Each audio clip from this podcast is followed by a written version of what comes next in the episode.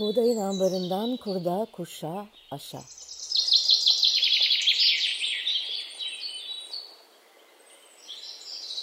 Merhaba, ben Buğday Derneği'nden Lale Han. Buğdayın ambarından kurda, kuşa, aşa. Podcast serimiz ruhumuza, aklımıza, toprağımıza düşen hayatın tohumlarının yeşerirken çıkardığı sesi duymak isteyenler için kayıtta. Bu kayıtla birlikte Buğday Derneği olarak yeni bir podcast serisi tasarladık. Serimizin adı yirminci yılında Buğday Ekolojik Dönüşüm Hikayeleri. Buğday Ekolojik Yaşamı Destekleme Derneği Ağustos iki bin yirmi ikide kurulduğunda geçmişinde on yılı aşan bir ekolojik yaşam hareketinin bilgi ve deneyimini taşıyordu. Dolayısıyla Buğday bir dernekten öte hikayesi otuz yılı aşan bir ekolojik yaşam hareketi. Buğday Derneği olarak yirminci yılımızı geride bırakırken hem bir bütün olarak ekolojik yaşam hareketine katkısını konuşmak hem de buğdayın bireylerin yaşamında açtığı kapıları sizlerle paylaşmak istedik ve bu podcast serisini tasarladık.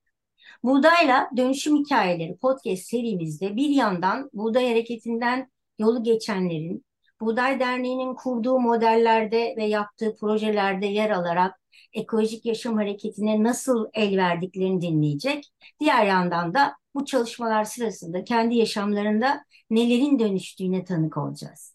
Buğdaydan yolu geçenlerin hikayeleri, aynı zamanda Buğday Hareketi'nin yüzlerce destekçisiyle birlikte açtığı yolun, saçtığı tohumların da hikayesi. Bu kaydımızda konuğum, stratejik iletişim yönetimi alanında akademik ve profesyonel birikimiyle Buğday Hareketi'ne her anlamda değer katan danışmanımız, projelerimizin destekçisi, takipçisi, kurumsal itibarımızın gözlemcisi ve koruyucusu Salim Kadıbeşegil. Hoş geldin Salim. Ben çok teşekkür ederim. Çok güzel bir takdim oldu bu. Önce sizi tebrik ediyorum. Gene tarihe geçecek bir projeyle geldiniz karşıma. Böyle kalıcı işler yapınca gerçekten gönlüm bir hoş alıyor. Tekrar emeği geçenleri tebrik ediyorum. Çok teşekkürler Salim. Yani gerçekten böyle bir, e, bir tebrikle devam etmek podcast'te benim için de çok rahatlatıcı, kolay olacak. Çünkü yeni bir seri olduğu için ben de heyecanlıyım. Daha önce hep buğdayın e, etrafındaki projelerde, ona ışık tutan projeleri e, yapan arkadaşlarla sohbet yapmıştım. Kurda Kuşa Aşa e, podcast serimizde. Şimdi yeni bir e, seriyi başlatarak buraya e, bir e-mail'e girince biraz e, tedirgindim e, ama sayende biraz rahatladım. Ben biraz sen e, tanıtmak da istiyorum seni. Tanıtmak zor ama seni uzun uzun biraz özetleyeceğim izninle. İletişim alanında Salim Kadıbeşegil yirmi beş yıllık birikimiyle yayınladığı kitaplarının yanı sıra düzenli olarak aylık Brand Map ve Türkiye Etik ve İtibar Derneği'nin dönemsel yayını olan bir dergiye. Adı neydi Salim? İn, in e, yine öyle değil mi? E, makale, İn dergisi. İn dergisine makaleler yazıyor. Çalışmalarına ve kitaplarına atıfta bulunmuş, şimdilik yerli ve yabancı beş yüzden fazla bilimsel yayın mevcut. Dilerim daha fazladır, eminim. Kurumsal itibar yönetimi, kriz iletişimi yönetimi, stratejik iletişim planlaması, kurumsal sosyal sorumluluk konularında workshop ve seminerler veriyor ve profesyonel konuşmalar yapıyor. Repman İtibar Araştırmaları Merkezi kurucusu ve danışma kurulu üyesi. Bugüne kadar yayınlanmış on bir kitabı var. İzmir Ekonomi Üniversitesi İletişim Fakültesi'nde yüksek lisans dersleri veriyor. Ve Salim aynı zamanda Uluslararası İletişim Danışmanlığı, Şirketler Birliği, Türkiye oluşumu İ D A tarafından mesleğe olan katkıları nedeniyle iki bin on yedi Mart'ında şeref kürsüsüyle onurlandırıldı. Salim, e, sen de bizi onurlandırdın. Yoğun çalışma hayatının yanı sıra buğdayın yirmi yılına hem profesyonel bilgi ve deneyiminle hem de sana ihtiyaç duyduğumuz sayamayacağım birçok alanda el verdin buğdaya. Şimdi soruyorum, sorularıma başlıyorum.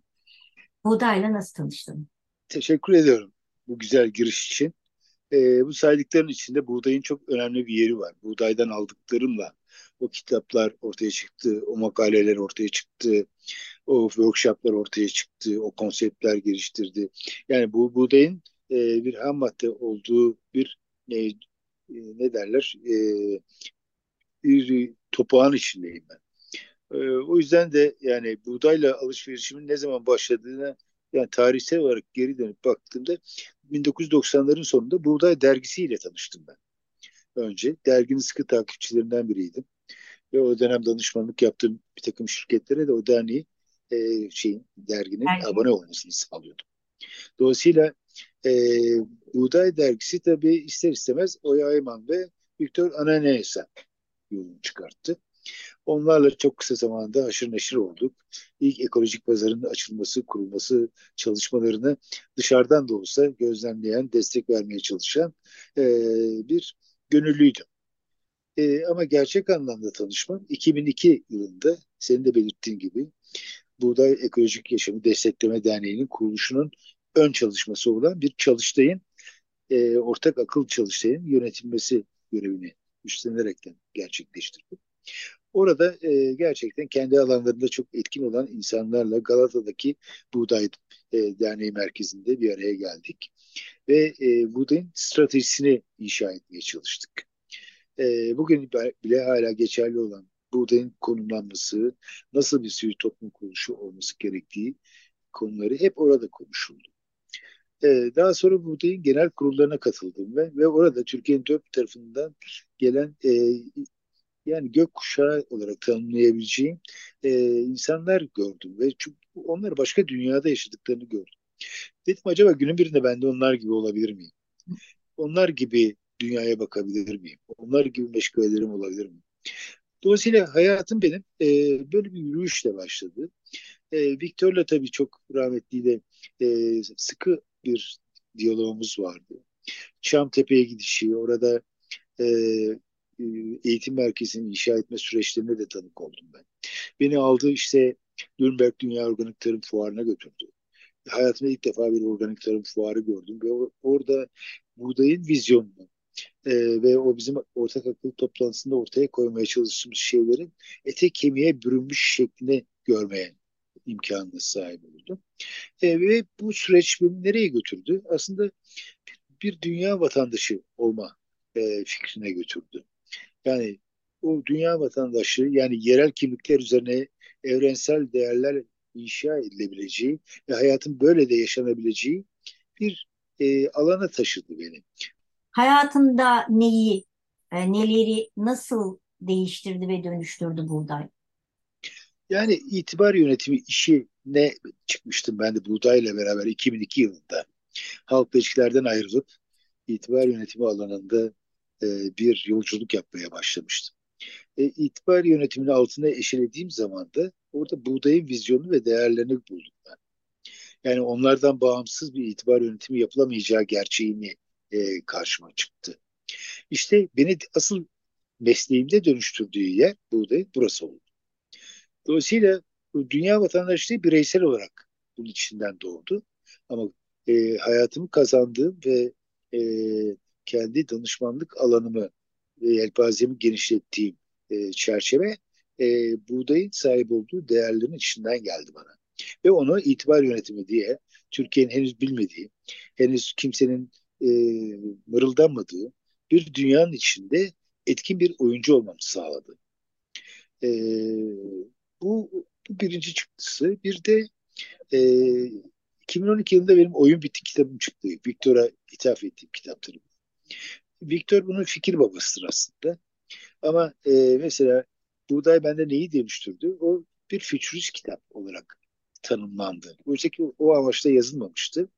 Fakat e, çok ilgi gördü ve e, bu kitabın lansmanı da e, ekolojik pazarda yapıldı, Feriköy'de. E, çok anlamlı bir katılım vardı. Çok değerli e, şeyler vardı. E, izley- izleyiciler vardı. Pazar alışverişi yapanlar vardı yani. Dolayısıyla bütün bunlarla birlikte bir e, oluşumun e, şey içindeydik.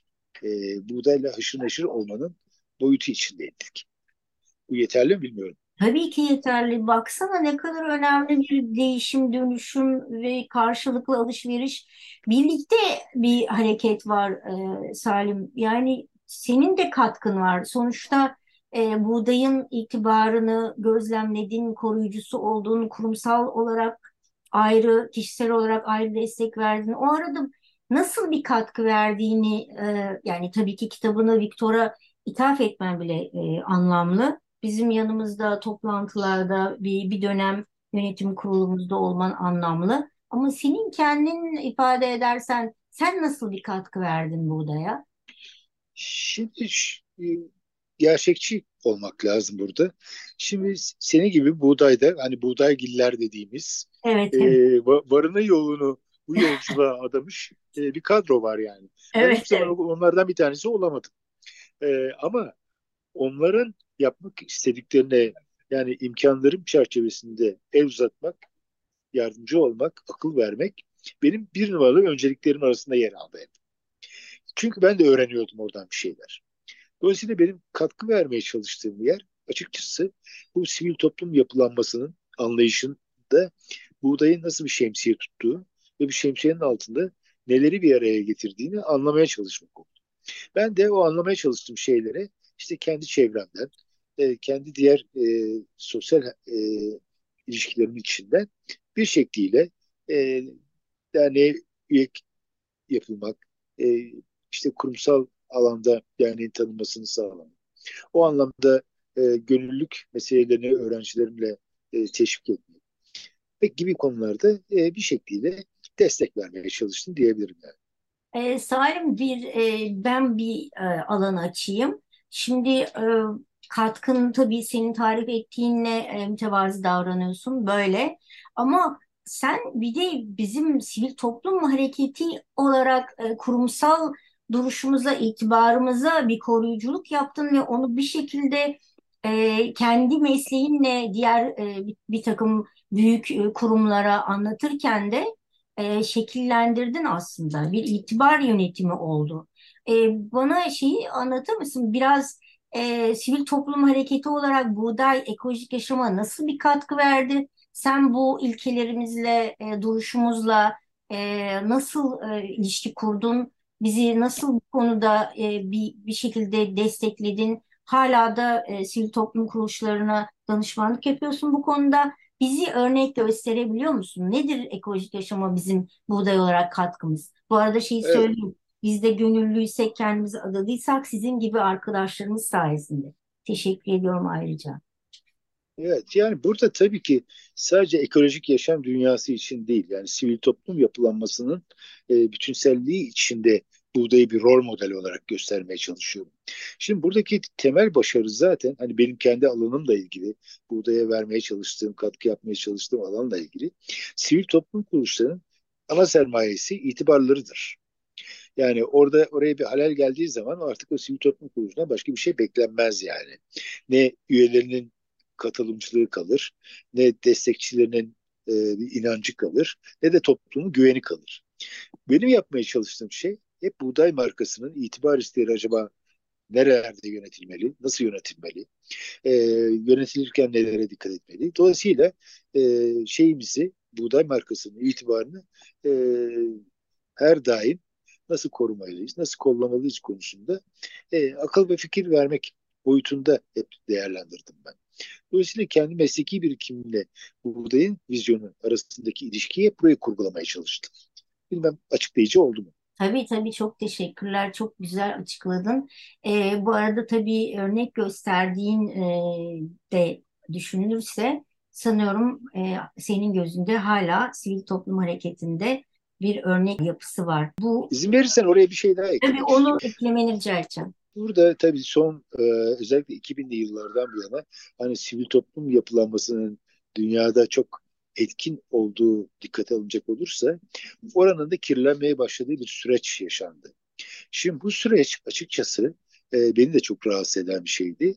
Sonra kitaplarımda da yer verdiğim gibi ben bunu iki başlık altında değerlendirmeye çalıştım. Bir tanesi sivil toplum kuruluşları evet var.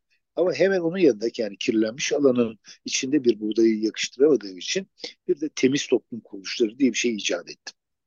Dolayısıyla bizim derdimiz aslında temiz toplum kuruluşlarını promote etmek, onu öne çıkartmak. Onların toplumda rol model olmalarını sağlamak her alanda. Sivil toplum kuruluşlarının etkisini gören bir takım özellikle greenwashing şirketleri o alanda ya kendilerinin kurdukları ya da e, çıkarlarıyla örtüşen bir takım kuruluşları kurdukları alanları e, içine girerekten yönetmeye başladılar. O zaman buğdayı buralardan ayırt etmek lazım. Nerede ayırt edilir? O zaman temiz toplum kuruluşları içinde değerlendirmek lazım. Söylemek istediğim şey o. Evet, biraz açar mısın? Bizim buğdayda temiz topluma hizmet eden sivil toplum hareketini e, bir şekilde e, ne bileyim öncü ekolojik yaşama hizmet ederken öncülüğünde sana temiz gelen yönlerini altını çizebilir misin? Nasıl bir buğday var senin gözünde? Kirlenmiyor. Kirlemeye izin vermiyor. İtibarını başka şeylerden, yani e, bir takım e, şirketlerin e, çıkarlarından önde geliyor. O yüzden e, yani her e, sponsorluğa e, evet demiyor. Her kurumsal destekçiyi E, grup şeyin sistemin içine almıyor. Kendi ekosistemini kendi itibarının üstüne inşa etmek konusunda asla taviz vermiyor. Şimdi bunlar farklı kuruluşlar. Buğday bunlardan bir tanesi. Bunlar gibi başka tabii ki dernekler de var. Onları da örnek gösterebiliriz yani. Ama e, şeyin sivil toplum dünyasının kirlenmekte olan bir dünya olduğu gerçeğini e, mutlaka aklımızın bir köşesinde saklı tutmamız lazım. Orada başka şirketlerin veya e, parasal menfaatlerin çıkarlarının ön planda olduğu işlere odaklanılıyor. Buğday bunlardan bir tanesi değil. Bunun kendine ait bir misyonu var ve bu misyonun üstüne inşa ettiği bir vizyonu var ve buradan asla taviz vermiyor. İtibarı da bu yüzden yüksek. Yani bu buğdayın bugün e, marka değeri en yüksek e, şeylerden, kuruluşlardan bir tanesi olduğu gerçeğin altında da bu yatıyor zaten. Yani söyleyecek şey bulamıyorum. Salim, çok teşekkür ediyorum. Gerçekten e, bir, e, yani sevindirici e, bir yirmi yılını yirmi yılından fazla otuz yıldır belki e, bir adanmışlıkla buğdaydayım. Senin de tarif ettiğin gibi buğdaylılar arasındayım. E, çok mutlu oldum söylediklerine. Ben e, podcast'i bitireceğim ama son sözü sana bırakacağım. E, bitirme serenadımı e, izninle okuyorum. Sonra da sizi sana bırakıyorum son sözü. Buğday hareketi olarak gezegenimizin geleceği için sürdürülebilir yaşamın tohumlarını zihnimizin, ruhumuzun, hayatımızın toprağına savurmaya devam ediyoruz. Hep birlikte. Birlikte. Kurda, kuşa, aşa diyerek. Sağlıkla yaşarsınlar, büyüsünler, çoğalsınlar. Son söz sende Salim. Evet, benim e, yaşamda iz bırakmak ya da iz bırakmak başlıklı bir konseptim var ve bununla ilgili konuşmalar yapıyorum. Burada da Jack Nicholson'ın o muhteşem About Schmidt filminden yaptığım bir alıntıyla beni dinleyenleri, izleyenleri, okuyanları aydınlatmaya çalışıyorum. Schmidt, yani Jack Nicholson, o filmin sonunda diyor ki, benim sayemde dünyada ne daha iyiye gitti ve hayatım kimin için nasıl bir fark yarattı? Şimdi bu soruların cevabında bir yaşamı inşa etmek e, sadece kendimizi değil, çevremizi değil, dünyayı değiştirir. Hepinize e, bir güzel ekolojik yaşamla kucaklaşmış bir dünya diliyorum.